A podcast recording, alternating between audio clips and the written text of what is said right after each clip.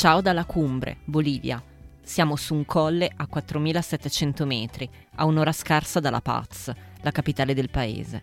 Da qui parte la Ruta della Muerte, la strada che scende per circa 70 km fino alla cittadina di Coroico.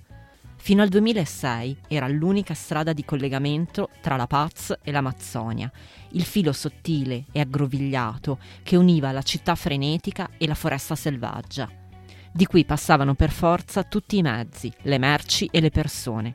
Passavano e a volte cadevano giù nel precipizio, perché la strada è stretta e tortuosa e senza parapetto, disseminata di pietre grandi come teste di bambino. Oggi di strada ce n'è un'altra, più sicura, e il traffico si è spostato di là.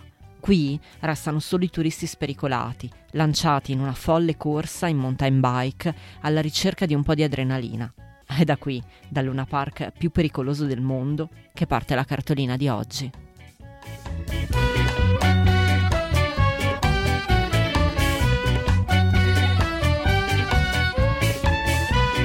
Bentornati a Saluti e Baci, il podcast che vi manda le cartoline dai luoghi più belli del mondo. Questa è la seconda stagione, ma poco cambia. A scrivervi sono sempre io, Federica Capozzi, giornalista di mestiere e viaggiatrice per passione.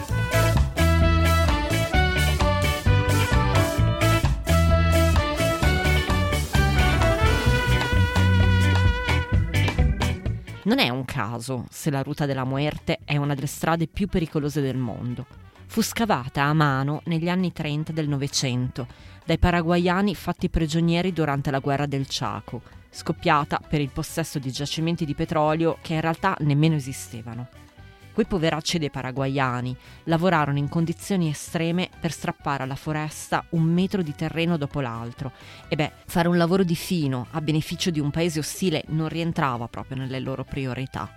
Il risultato è questo: un disastro di strada dove sono morte un mucchio di persone, volate giù nel precipizio senza ali a salvarli. E ancora oggi, ogni tanto, capita qualcosa di brutto. Un turista pecca di spavalderia e addio, la vacanza finisce con un funerale. Con queste premesse, io il downhill sulla ruta della muerte lo affronto con un terrore e un'ansia che non vi dico. Giorgio è carico a pallettoni, lui ama le sfide e gli sport estremi. Io in bicicletta ci vado a Milano, in piano, a due all'ora e con il caschetto, e se posso evito pure il pavé.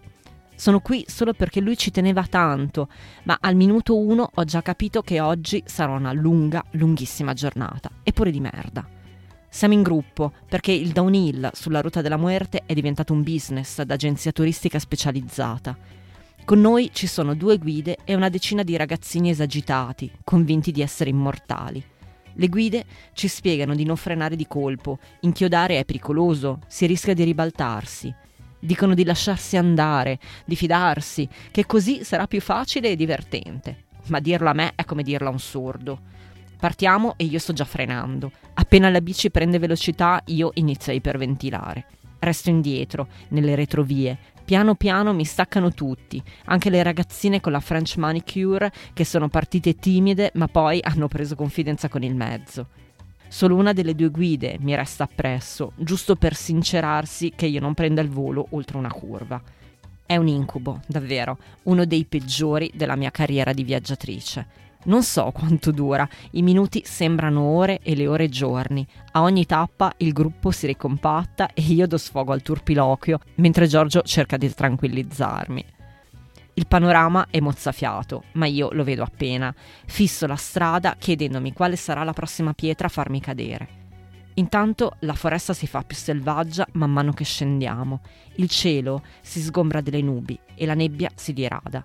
Siamo partiti con il freddo, ma mentre l'altitudine cala, sale la temperatura.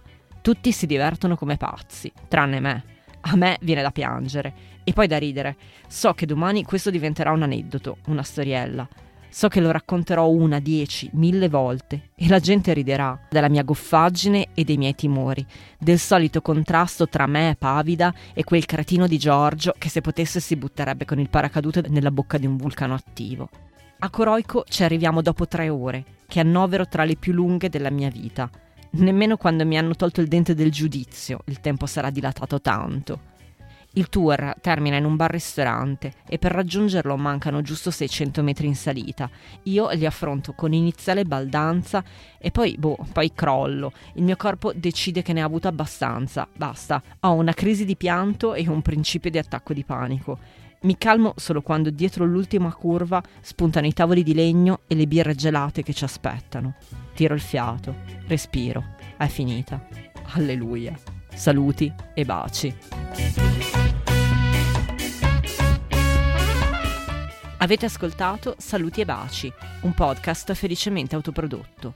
Ringrazio Giorgio Ghezzi che anche se non mi monta più le puntate, continua comunque a portarmi in giro. Se questa cartolina vi è piaciuta, cliccate segui, datemi tante stelline e cercate Saluti e Baci su Instagram e Facebook.